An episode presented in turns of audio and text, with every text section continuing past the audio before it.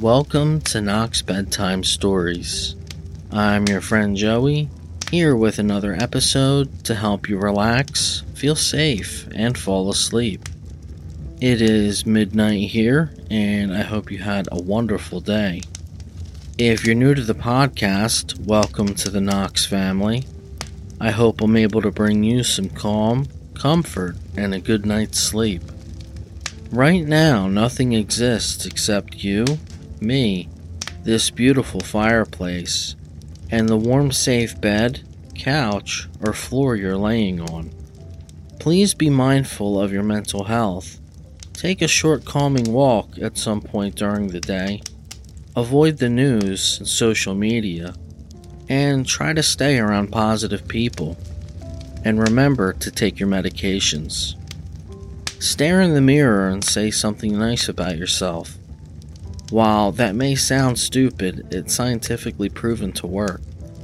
Tonight, I have a Scottish fairy tale for you called The Dwarfy Stone. Far up in the Green Valley in the island of Hoy stands an immense boulder it is hollow inside, and the natives of these northern islands call it the Dwarfy Stone. Because long centuries ago, so the legend has it, Snorro the Dwarf lived there. I actually looked this up, and the Dwarfy Stane is actually something that exists, much like in the story. I would like to thank our newest Patreon patron, Julie Cloninger, Thank you so much for your support and helping to keep the podcast alive and growing. We still have a long way to go to update my computer and pay the podcast and uh, webpage hosting to make the podcast even better. But we're getting there slowly but surely. This week I added Chapter 11, The Emerald City of Oz, from The Wizard of Oz onto Patreon so the first 11 chapters are now available to listen to, as well as other patron only stories and content. And I'll continue to do this every week until the book is done, and then we'll pick another book.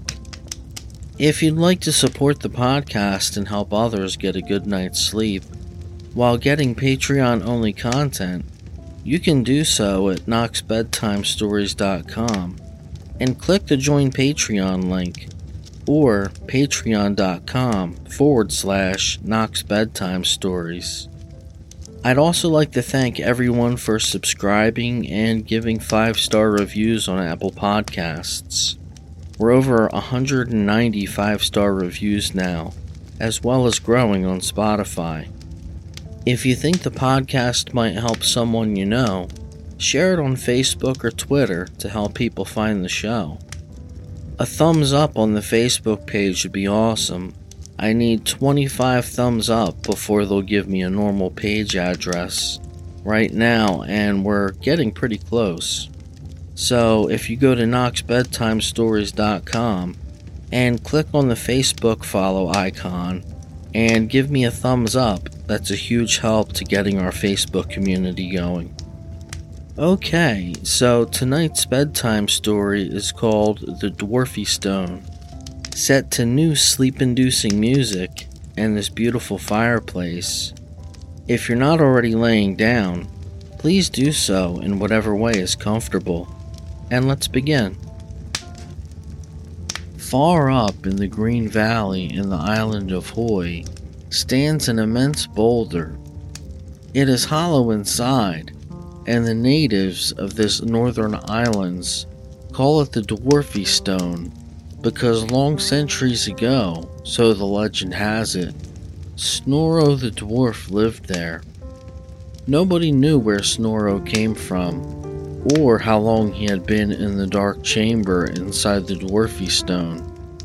All they knew about him was that he was a little man with a queer, twisted, deformed body and a face of marvelous beauty, which never seemed to look any older, but was always smiling and young. Men said that this was because Snorro's father had been a fairy, and not a denizen of earth, who had bequeathed to his son the gift of perpetual youth. but nobody knew whether this was true or not, for the dwarf had inhabited the dwarfy stone long before the oldest man or woman in Hoy had been born. One thing was certain, however, he had inherited from his mother, whom all men agreed had been mortal, the dangerous qualities of vanity and ambition. And the longer he lived, the more vain and ambitious did he become. Until at last, he always carried a mirror or polished steel round his neck, into which he constantly looked in order to see the reflection of his handsome face. And he would not attend to the country people who came to seek his help unless they bowed themselves humbly before him and spoke to him as if he were a king. I say that the country people sought his help, for he spent his time, or appeared to spend it, in collecting herbs and simples on the hillsides, which he carried home with him in his dark abode, and distilled medicines and potions from them which he sold to his neighbors at wondrous high prices.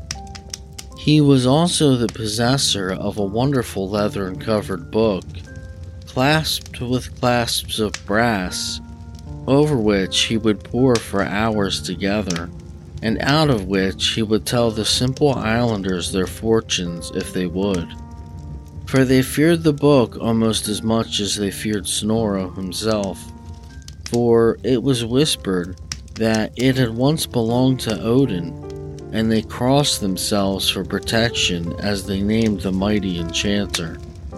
But all the time they never guessed the real reason why Snorro chose to live in the Dwarfy Stone. I will tell you why he did so.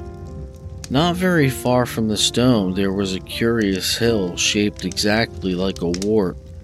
It was known as the Wart Hill of Hoy, and men said that somewhere in the side of it was hidden a wonderful carbuncle, which, when it was found, would bestow on its finder marvelous magic gifts health, wealth, and happiness. Everything, in fact, that a human being could desire.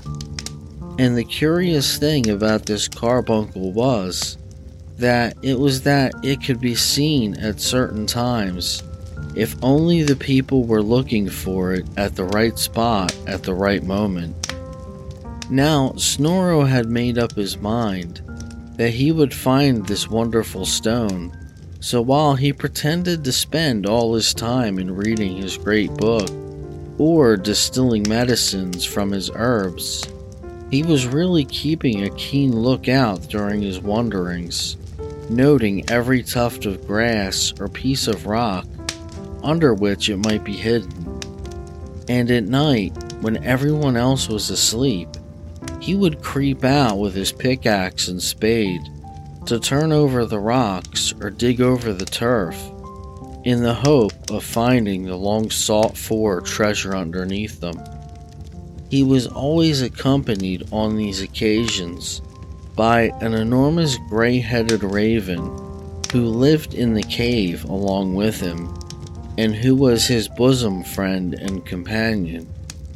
The islanders feared this bird of ill omen as much, perhaps as they feared its master, for although they went to consult Snorro in all their difficulties and perplexities, and bought medicines and love potions from him, they always looked upon him with a certain dread, feeling that there was something weird and uncanny about him. Now, at the time we are speaking of, Was governed by two earls who were half brothers. Paul the Elder was a tall, handsome man with dark hair and eyes like sloes. All the country people loved him for he was so skilled in knightly exercises and had such a sweet and loving nature that no one could help being fond of him. Old people's eyes would brighten at the sight of him, and the little children would run out to greet him as he rode by their mother's doors. And this was the more remarkable because With all his winning manner, he had such a lack of conversation that men called him Paul the Silent or Paul the Taciturn. Harold, on the other hand, was as different from his brother as night is from day. He was fair haired and blue eyed, and he had gained for himself the name of Harold the Orator because he was always free of speech and ready with his tongue. But for this he was not a favorite, for he was haughty and jealous, and quick tempered, and the old folks' eyes did not brighten at the sight of him. And the babes, instead of toddling out to greet him, hid their faces in their mother's skirts when they saw him coming. Harold could not help knowing that the people liked his silent brother best, and the knowledge made him jealous of him, so a coldness sprang up between them. Now, it chanced one summer that Earl Harold went on a visit to the King of Scotland, accompanied by his mother, the Countess Helga, and her sister, the Countess Fraukirk. And while he was at court, he met a charming young Irish lady, the Lady Morna, who had come from Ireland to Scotland to attend upon the Scottish Queen. She was so sweet and good and gentle that Earl Harold's heart was won, and he made up his mind that she and only she should be his bride. But although he had paid her much attention, Lady Morna had sometimes caught glimpses of his jealous temper. She had seen an evil expression in his eyes, and had heard from him speak sharply of his servants, and she had no wish to marry him. So, to his great amazement, she refused the honor which he offered her, and told him that she would prefer to remain as she was. Earl Harold ground his teeth in silent rage, but he saw that it was no use pressing his suit at that moment. So, what he could not obtain by his own merits, he determined to obtain by guile. Accordingly, he begged his mother to persuade the Lady Morna to go back with them on a visit, hoping that when she was alone with him in Orkney, he would be able to overcome her prejudice against him and induce her to become his wife. And all the while, he never remembered his brother Paul, or if he did, he never thought it possible that he could be his rival. But that was just the very thing that happened. The Lady Morna, thinking no evil, accepted the Countess Helga's invitation and no sooner had the party arrived back in Orkney than Paul, charmed with the grace and beauty of the fair Irish maiden, fell head over ears in love with her. And the Lady Morna, from the very first hour that she saw him, returned his love. Of course, this state of things could not long go on hidden, and when Harold realized what had happened, his anger and jealousy knew no bounds. Seizing a dagger, he rushed up to the turret where his brother was sitting in his private apartments and threatened to stab him to the heart if he did not promise to give up all thoughts of winning the lovely stranger. But Paul met him with pleasant words. Calm thyself, brother, he said. It is true that I love the lady, but that is no proof that I shall win her. Is it likely that she will choose me, whom all men name Paul the Silent, when she hath the chance of marrying you, whose tongue moves so swiftly that to you is given the proud title of Harold the Orator? At these words, Harold's vanity was flattered, and he thought that, after all, his stepbrother was right, and that he had a very small chance, with his meager gift of speech, of being successful in his suit. So he threw down his dagger and, shaking hands with him, begged him to pardon his unkind thoughts, and went down the winding stairs again, in high good humor with himself and all the world. By this time, it was coming near to the feast of Yule, and at that festival, it was the custom for the Earl and his court to leave Kirkwall for some weeks and go to the great palace of Orphir, nine miles distant. And in order to see that everything was ready, Earl Paul took his departure some days before the others. The evening before he left, he chanced to find the Lady Morna sitting alone in one of the deep windows of the great hall. She had been weeping, for she was full of sadness at the thought of his departure, and the sight of her distress. The kind hearted young Earl could no longer contain himself, but folding her in his arms, he whispered to her how much he loved her and begged her to promise to be his wife. She agreed willingly, hiding her rosy face on his shoulder she confessed that she had loved him from the very first day that she had seen him, and ever since that moment, she had determined that if she could not wed him, she would wed no other man. For a little time they sat together, rejoicing in their newfound happiness. Then Earl Paul sprang to his feet. Let us go and tell the good news to my mother and my brother, he said. Harold may be disappointed at first, for I know, sweetheart, he would fain have had thee for his own. But his good heart will soon overcome all that, and he will rejoice us also. But the Lady Morna shook her head. She knew better than her lover that Earl Harold's feelings would be, and she would fain put off the evil hour let us hold our peace till after Yule, she pleaded. It will be a joy to keep our secret to ourselves. For a little space, there will be time enough then to let all the world know. Rather reluctantly, Earl Paul agreed, and the next day he set off for the palace at Orphir, leaving his lady love behind him.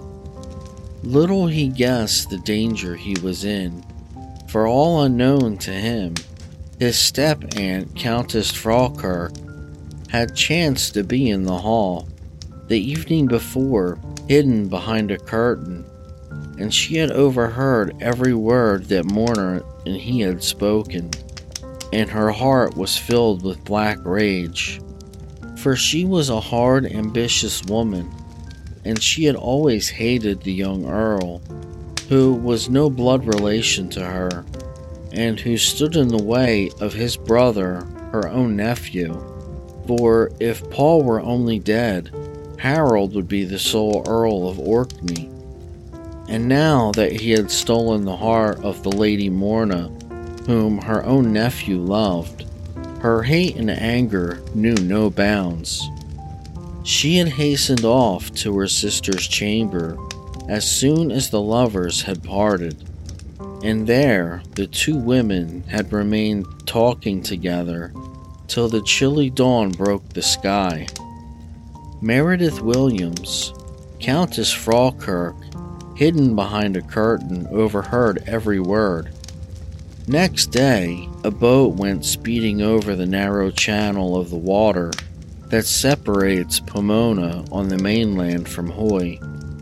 In it sat a woman, but who she was or what she was like, no one could say, for she was covered from head to foot with a black cloak and her face was hidden behind a thick dark veil. Snorro the dwarf knew her, even before she laid aside her trappings, for Countess Falkirk was no stranger to him. In the course of her long life, she had often had occasion to seek his aid to help her in her evil deeds, and she had always paid him well for his services in yellow gold. He therefore welcomed her gladly, but when he had heard the nature of her errand, his smiling face grew grave again, and he shook his head. I have served thee well, lady, in the past, he said, but methinks that this thing goeth beyond my courage. For to compass an earl's death is a weighty matter, especially when he is so well beloved as is the Earl Paul. Thou knowest why I have taken up my abode in this lonely spot, how I hope some day to light upon the magic of the carbuncle. Thou knowest also how the people fear me and hate me too, forsooth. And if the young earl died and the suspicion fell on me, I must needs fly the island, for my life would not be worth a grain of sand. Then my chance of success would be gone. Nay, I cannot do it, lady, I cannot do it. But the wily countess offered him much gold, and bribed him higher and higher, first with wealth, then with success, and lastly, she promised to obtain for him a high post at the court of the King of Scotland, and at that his ambition stirred within him. His determination gave way, and he consented to do what she asked. I will summon my magic loom, he said, and weave a piece of cloth of the finest texture of marvelous beauty. And before I weave it, I will so poison the thread with a magic potion that, when it is fashioned into a garment, whoever puts it on will die ere he hath worn it many minutes. Thou art a clever knave, answered the Countess a cruel smile lighting up her evil face, and thou shalt be rewarded. Let me have a couple of yards of this wonderful web, and I will make a bonny waistcoat for my fine young earl and give it to him as a Yuletide gift. Then I reckon that he will not see the year out. That will he not, said Dwarf Snorro, with a malicious grin and the two parted after arranging that piece of cloth should be delivered at the palace of Orphir on the day before Christmas Eve. Now, when the Countess Fraukirk had been away upon her wicked errand, strange things were happening at the castle at Kirkwall. For Harold, encouraged by his brother's absence, offered his heart and hand once more to the Lady Morna. Once more she refused him, and in order to make sure that the scene should not be repeated, she told him that she had plighted her troth to his brother. When he heard that this was so, rage and fury were like to devour him. Mad with anger, he rushed from his presence flung himself upon his horse, and rode away into the direction of the seashore. While he was galloping wildly along, his eyes fell on the snow clad hills of Hoy, rising up across the strip of sea that divided the one island from the other. And his thoughts flew at once to Snorro the dwarf, who he had on occasion as well as his step aunt, to visit in bygone days.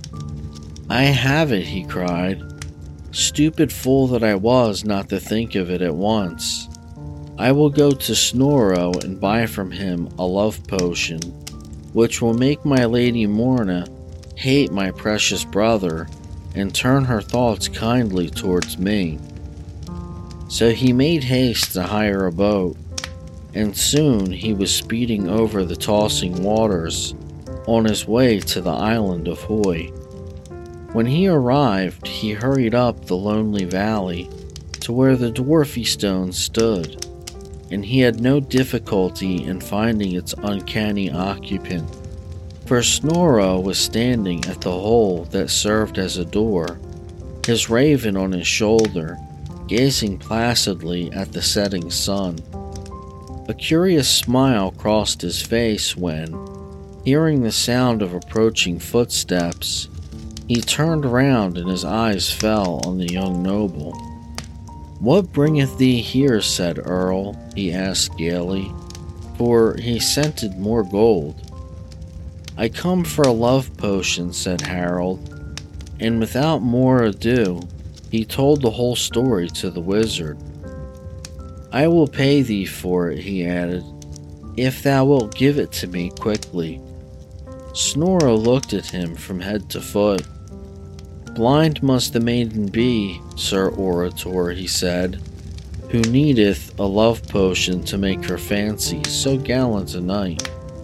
Earl Harold laughed angrily. It is easier to catch a sunbeam than a woman's roving fancy, he replied. I have no time for jesting. For hearken, old man, there is a proverb that saith, Time and tide wait for no man, so I need not expect the tide to wait for me. The potion I must have, and that instantly. Snorro saw that he was in earnest, so without a word he entered his dwelling, and in a few minutes returned with a small vial in his hand, which was full of a rosy liquid. Pour the contents of this into the Lady Morna's wine cup, he said, and I warrant thee that before four and twenty four hours have passed, she will love thee better than thou lovest her now. Then he waved his hand as if to dismiss his visitor and disappeared into his dwelling place. Earl Harold made all speed back to the castle, but it was not until one or two days had elapsed that he found a chance to pour the love potion into the Lady Morna's wine cup. But at last, one night at supper, he found an opportunity of doing so, and waving away the little page boy, he handed it to her himself.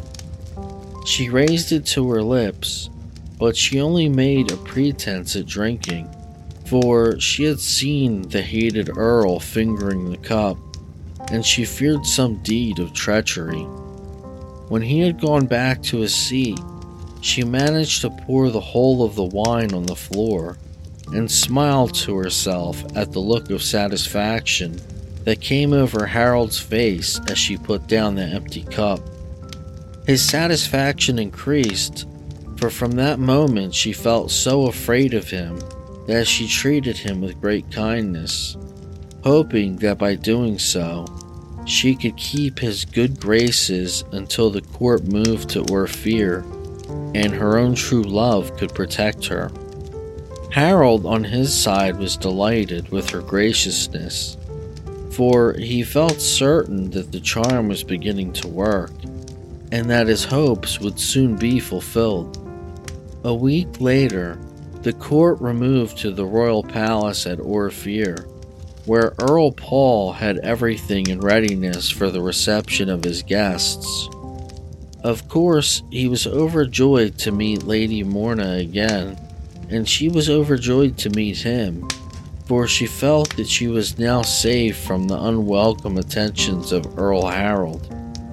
But to the Earl Harold, the sight of their joy was as gall and bitterness, and he could scarcely contain himself, although he still trusted in the efficacy of Snorro the dwarf's love potion.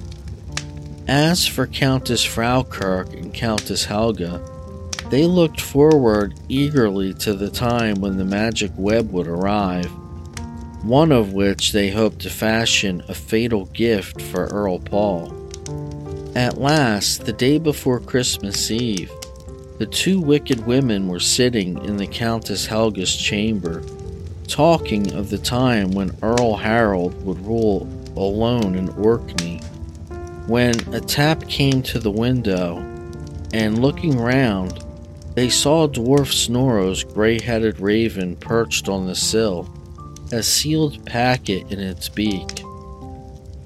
They opened the casement, with a hoarse croak the creature, let the packet drop onto the floor.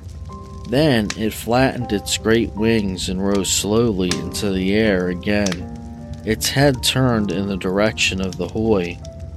With fingers that trembled with excitement, they broke the seal and undid the packet. It contained a piece of the most beautiful material that anyone could possibly imagine, woven in all the colors of the rainbow and sparkling with gold and jewels. "'Twill make a bonny waistcoat, exclaimed Countess Fraukirk, with an unholy laugh. The silent Earl will be a braw man when he gets it on. Then, without more ado, they set to work to cut out and out and sew the garment. All that night they worked, and all the next day, till late in the afternoon when they were putting in the last stitches. Hurried footsteps were heard ascending the winding staircase, and Earl Harold burst open the door. His cheeks were red with passion and his eyes were bright, for he could not but notice that, now that she was safe at Orphir under her true love's protection, the Lady Morna's manner had grown cold and distant again, and he was beginning to lose faith in Snorro's charm. Angry and disappointed, he had sought his mother's room to pour out his story of vexation to her. He stopped short, however, when he saw the wonderful waistcoat lying on the table, all gold and silver and shining colors.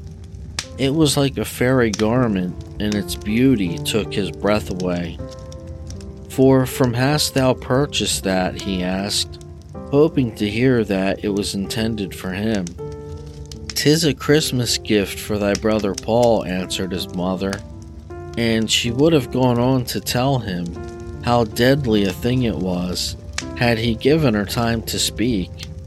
But her words fanned his fury into madness, for it seemed to him that this hated brother of his was claiming everything. Everything is for Paul. I am sick of his very name, he cried. By troth, he shall not have this, and he snatched the vest from the table. It was in vain that his mother and his aunt threw themselves at his feet, begging him to lay it down, and warning him that there was not a thread in it which was not poisoned. He paid no heed to their words, but rushed from the room and drawing it on, ran downstairs with a reckless laugh to show the Lady Morna how fine he was. Alas, alas! Scarce had he gained the hall, than he fell on the ground in great pain. Everyone crowded around him, and the two countesses, terrified now by what they had done, tried in vain to tear the magic vest from his body. But he felt that it was too late. The deadly poison that had done its work and waving them aside, he turned to his brother, who, in great distress, had knelt down and taken him tenderly in his arms. I wronged thee, Paul, he gasped, for thou hast ever been true and kind. Forgive me in thy thoughts, and he added, gathering up his strength for one last effort, and pointing to the two wretched women who had wrought all this misery. Beware of those two women, for they seek to take thy life. Then his head sank back in his brother's shoulders, and with one long sigh he died. When he learned what had happened, and understood where the waistcoat came from, and for what purpose it had been intended, the anger of the silent Earl knew no bounds. He swore a great oath that he would be avenged, not only on Snorro the dwarf, but also on his wicked stepmother and her cruel sister. His vengeance was balked, however, for in the panic and confusion that followed Harold's death, the two countesses slipped out of the palace and fled to the coast, and took a boat in haste to Scotland and where they were much looked up to, and where no one would believe a word against them. But retribution fell on them in the end, as it always does fall, sooner or later on everyone who was wicked, or selfish, or cruel. For the Norsemen invaded the land, and their castle was set on fire, and they perished miserably in the flames. When Earl Paul found that he had escaped, he set out in hot haste for the island of Hoy, for he was determined that the dwarf at least should not escape. But when he came to the Dwarfy Stane, he found it silent and deserted, all trace of its uncanny occupants having disappeared. No one knew what had become of them.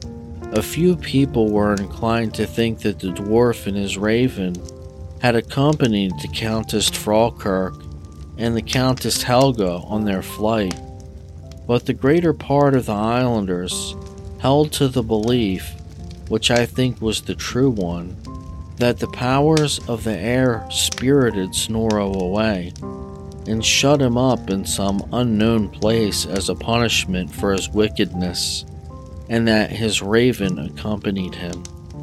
At any rate, he was never seen again by any living person, and wherever he went, he lost all chance of finding the magic carbuncle. As for the silent Earl and his Irish sweetheart, they were married as soon as Earl Harold's funeral was over, and for hundreds of years afterwards, when the inhabitants of the Orkney Isles wanted to express great happiness, they said as happy as Earl Paul and the Countess Morna. Thank you all for listening. If you enjoy the podcast and it helps you sleep and brightens your day, please consider becoming a patron of the show for as little as a dollar a month at knoxbedtimestories.com and click on the Patreon link or patreon.com forward slash Knox Bedtime Stories.